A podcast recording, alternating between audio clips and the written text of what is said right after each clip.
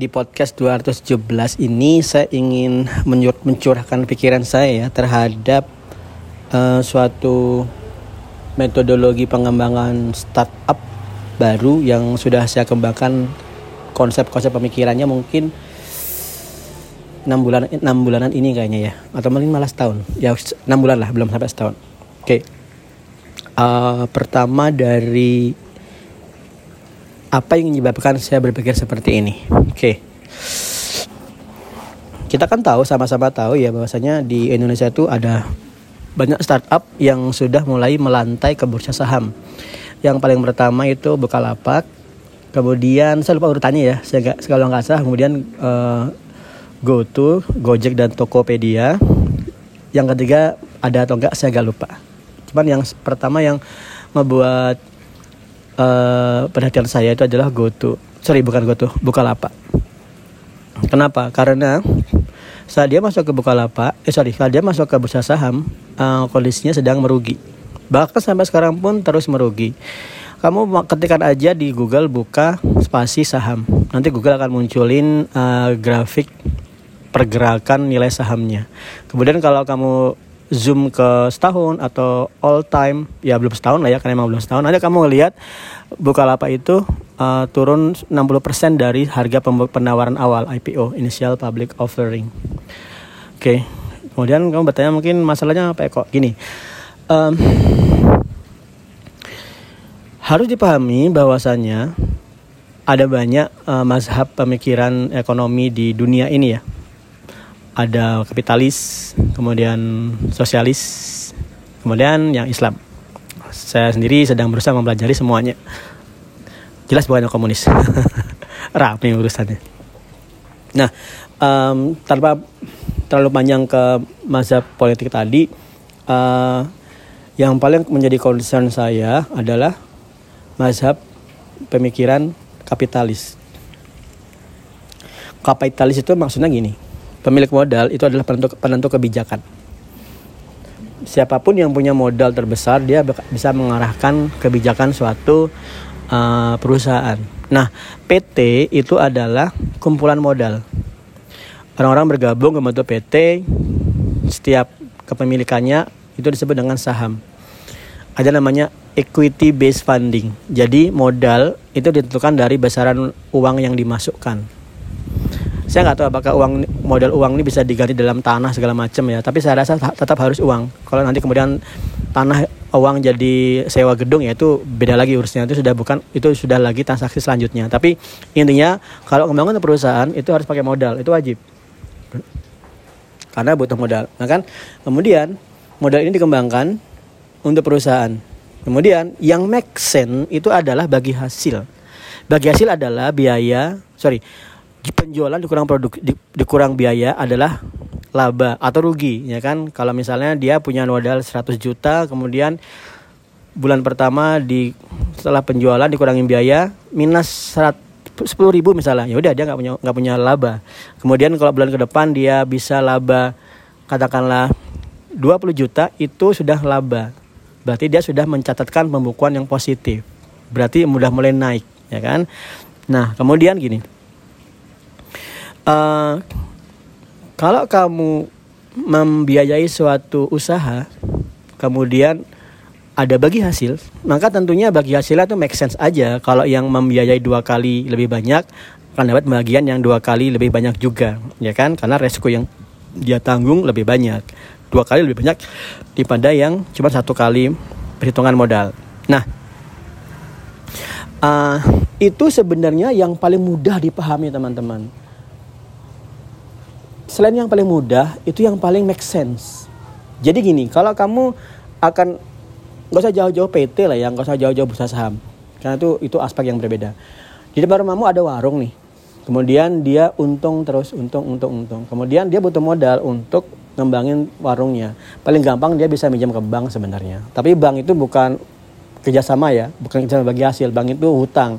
Hutang kalau di Islam kemudian ada bunga itu berarti sudah riba dan itu nggak boleh ada perhitungan matematis kenapa sebenarnya riba itu bisa nggak bagus banget.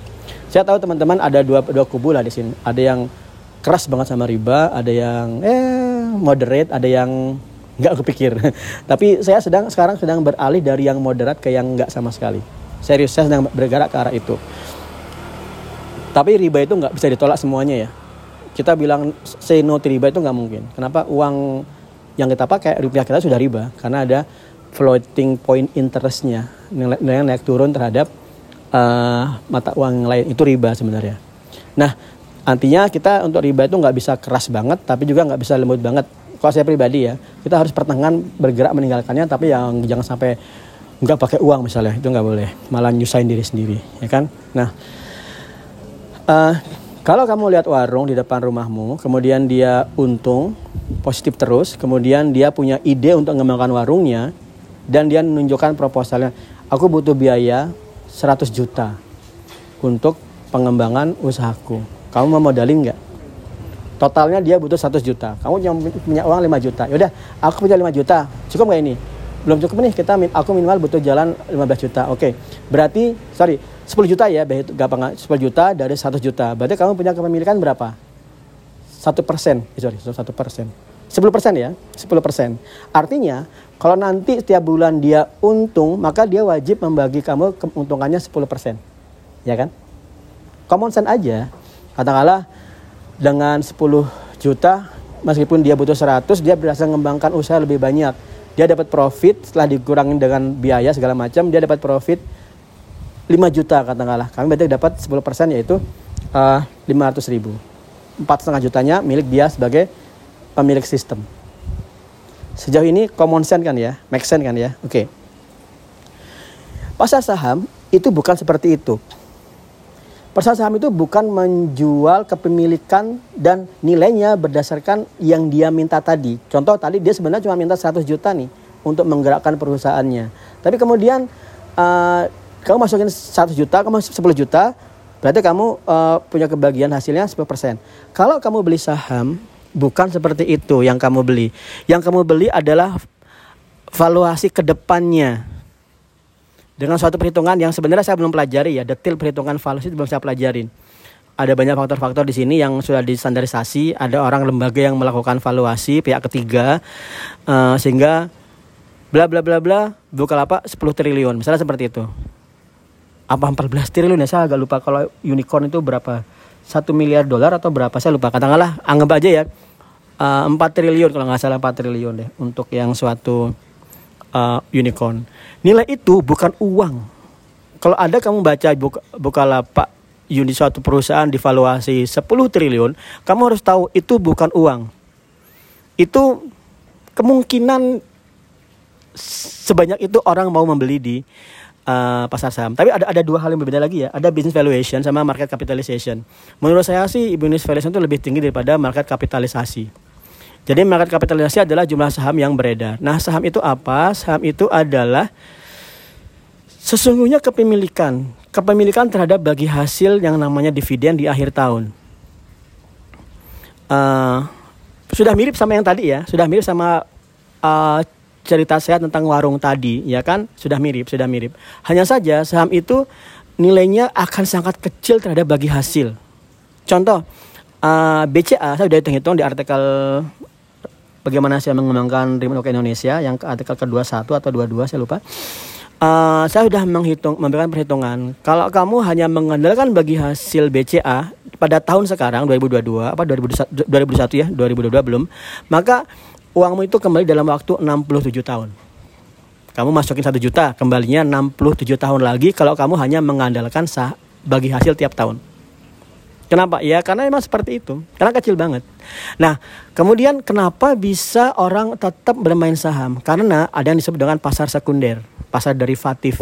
Kalau kamu lihat, kalau kamu suka matematik, kamu matematika yang standar aja SMA itu ada kalkulus kayaknya, kalau nggak salah ya, atau semester satu lah di MIPA itu. Kalau kamu lihat grafik bagi hasil perusahaan, pasti kamu akan lihat entah kecenderungannya naik atau turun atau stabil ya kan. Misalnya tadi itu analoginya bulan pertama 10 juta, besok dia 20 juta, berarti naik kan, kemudian 100 juta, naik banget kan. Nah, itu yang disebut dengan uh, bagi hasil. Bagi hasil suatu suatu usaha naik misalnya, profitnya naik terus. Mencatat profit positif, oke. Okay? Nah, saham itu yang diperjualbelikan adalah perkiraan naik turunnya. Jadi sangat spekulatif. Misalnya kamu lihat Netflix sekitar beberapa bulan yang lalu kan uh, Netflix merilis perusahaan yang publik seperti itu yang menjual sahamnya dia wajib merilis statistik tentang uh, finansial perusahaan berapa dia untung berapa dia rugi faktor-faktor user yang masuk user yang keluar berapa nah Netflix beberapa bulan yang lalu merilis bahwasanya dia kehilangan subscriber mungkin 25%. Akibatnya apa? Nilai sahamnya langsung turun. Nilai saham itu apa? Nilai saham itu adalah nilai pasar ya orang yang pemain saham yang memperkirakan wah ini dia akan perusahaannya akan uh, jatuh kekuatannya penghasilannya akan berkurang.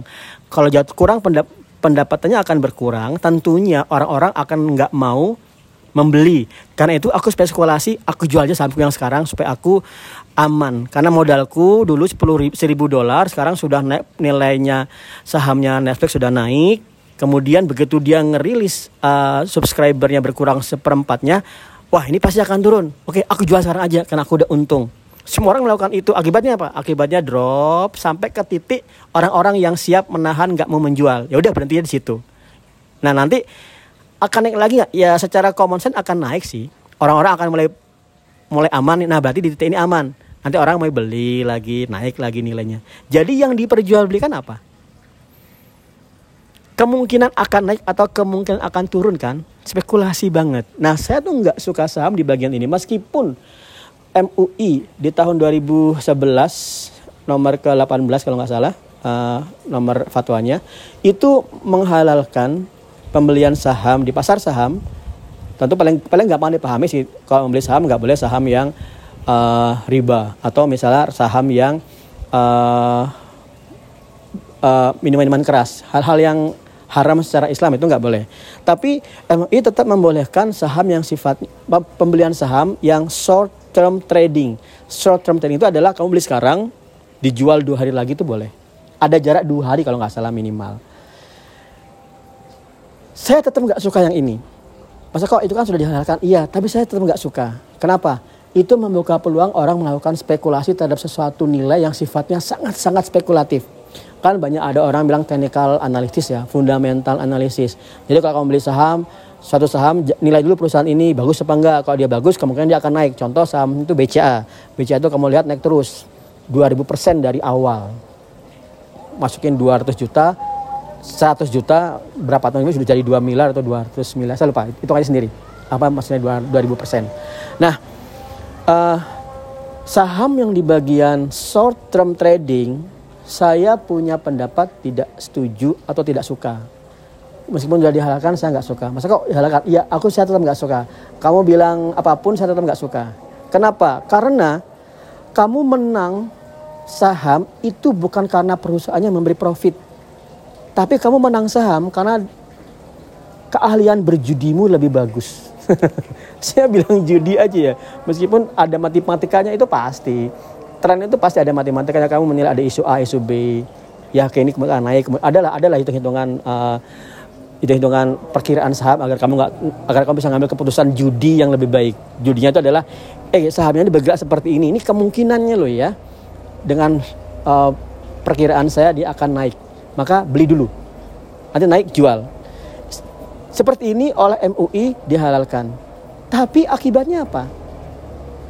Akibatnya itu banyak ada kejadian orang-orang yang masuk pasar saham langsung beli habis-habisan kemudian ternyata turun itu adalah uang pembelian rumah, uang tabungan dan sebagainya kemudian dia nggak bisa menerima kekalahannya bunuh diri. Padahal harusnya ya dia mau nunggu aja kemungkinan naik kemungkinan. Kan namanya spekulasi. Kamu tidak memodali uang, kamu tidak memodali perusahaan bagi hasilnya loh. Sebenarnya iya, tapi seperti tadi saya bilang itu bisa kalau perusahaannya negatif ya kamu nggak akan dapat bagi hasil. Kalau positif kamu bagi hasil dan nilainya kecil banget. BC aja 67 tahun kamu baru dapat balik modal. Kalau hanya dari uh, dividen. Nah, terus gimana? Tetap berbahaya. Banyak orang yang bilang kalau mau seperti ini harus melek finansial, harus diversifikasi portofolio. Diversifikasi portofolio kedengarannya bagus ya. Maksudnya gini. Kalau kamu masukin saham, jangan ke saham A aja, minimal A, B, C. Dan saham itu A, B, C itu harus kamu nilai mana yang uh, resiko yang paling rendah ke distribusi uh, pembagian res, resiko lah. Tapi pada intinya itu tetap aja kamu mengharapkan semua orang kamu mengharapkan pertaruhanmu di saham A itu kalau loss akan ditutup oleh saham B. Kalau saham B saham B loss, sampai saham B loss ditutup oleh saham C. Kalau semuanya loss gimana? Kemudian gini, dari mana uangnya? Kamu saat ini punya membeli saham A 10 ribu dolar. Oke, ah, kebanyakan ya. Pakai pakai uang rupiah aja 10 juta. Kamu nunggu. Nunggu harga naik. Kenapa harga naik? Karena orang beli di harga di atasnya. Terus harga naik ya kan sampai nilainya 15 juta. Kemudian kamu jual. Selisihnya itu adalah katakanlah selisihnya 1000. 1000 kali 100, 100 lembar ya. Per lembarnya berapa lah hitung aja. Katakanlah kamu untung 1 juta. Diambil. Satu juta ini, satu juta ini pertanyaan saya dari mana uangnya? dari bagi hasil perusahaannya kak? Enggak. Dari mana? Dari nilai saham orang yang mau membeli di angka yang tinggi. Salahnya di mana? Salahnya adalah bagaimana kalau saat kamu membeli di angka yang tinggi itu perusahaan jebol sampai turun. Jadi orang yang membeli di atas nggak bisa dapat pengembalian sahamnya. Dia merugi. Salahnya di mana Pak Eko? Salahnya adalah kamu melempar resiko investasi ke orang lain. Untung-untungan Apalagi kalau sahamnya adalah saham gorengan. Saham gorengan itu adalah seperti saya berani dia bilang saham gorengan itu seperti Bukalapak, fundamentalnya nggak benar, negatif terus. Kalau kemarin dia mengatakan uh, mencatat mencatat laba 14 triliun itu bukan dari core bisnisnya. Dia itu marketplace marketplace e-commerce. Kemudian dia mencatatkan itu karena ada saham IPO-nya dia, modal dipakai IPO dipakai ke saham di Alobang. Padahal saham Alobang itu nggak bisa dijalankan selama tiga tahun. Cashnya itu nggak ada. Sejauh ini teman-teman mungkin sudah bisa menerima pendapat saya atau bukan menerima, memahami pendapatan saya bahwa saya tidak suka sekali dengan uh, jual beli saham kepemilikan yang sifatnya fluktuatif dan bisa banget diarahkan oleh orang lain seperti kripto. Kripto itu nggak ada underlyingnya kecuali supply dan demand. Bitcoin itu naik bukan karena Bitcoin menambah manfaat, bukan karena semakin banyak orang yang beli. Kapan orang menjual kalau inflasi naik supaya uangnya diamanin dia jual harganya turun kamu serok-serok. Gimana kalau orang yang di atas yang nggak tahu apa-apa dia beli di harga mahal. Setelah dia dapat uangnya uh, dapat po koinnya itu ternyata koinnya turun nilainya kayak Luna. Nilainya turun. Kamu di bawah santai. Tunggu sampai turun kamu serok. Padahal saat turun itu berarti orang yang membeli di atas sudah menjual di dan dia rugi. Gimana kalau orang yang rugi itu sampai bunuh diri? Dia rugi bunuh diri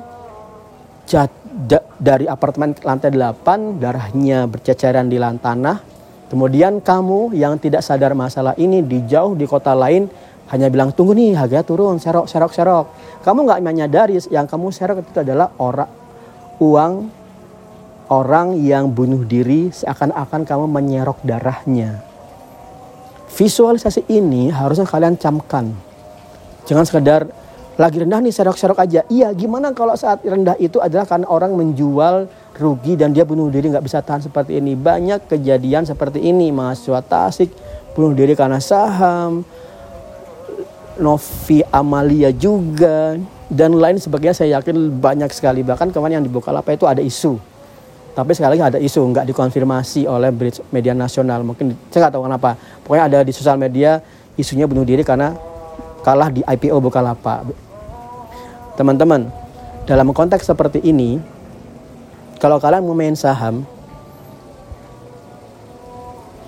well ada MUI ya benar. Seenggaknya di syariah saham syariah. Seenggaknya minimal kalau ada hisap tentang itu kamu bisa mengatakan itu dari MUI sudah ada ijtihad ulama untuk membolehkan jadi kamu main saham situ. Setidaknya seperti itu. Tapi kalau kamu main benar-benar mengharapkan untung cepat ah kamu harus sadari uangnya itu bukan dari bagi hasil sehingga itu adalah real production real aktivitas ekonomi tapi dari orang yang membeli tinggi terpaksa jual ke rendah ini adalah hal yang menjadi concern saya saya berusaha mengutak-ngatik uh, gimana sih cara terbaiknya. Oke, ini sudah hampir setengah jam, 20 menit. Saya akan jadikan ini part kedua. Ini akan menjadi uh, sekalian podcast pertama saya tentang sistem yang saya bangun yang saya beri nama Gold Back Shirkah. Mungkin ini akan lama banget karena artikelnya pun sampai 20-an. Oke, terima kasih. Selamat menjaga sholat isya berjamaah. Matur nuwun.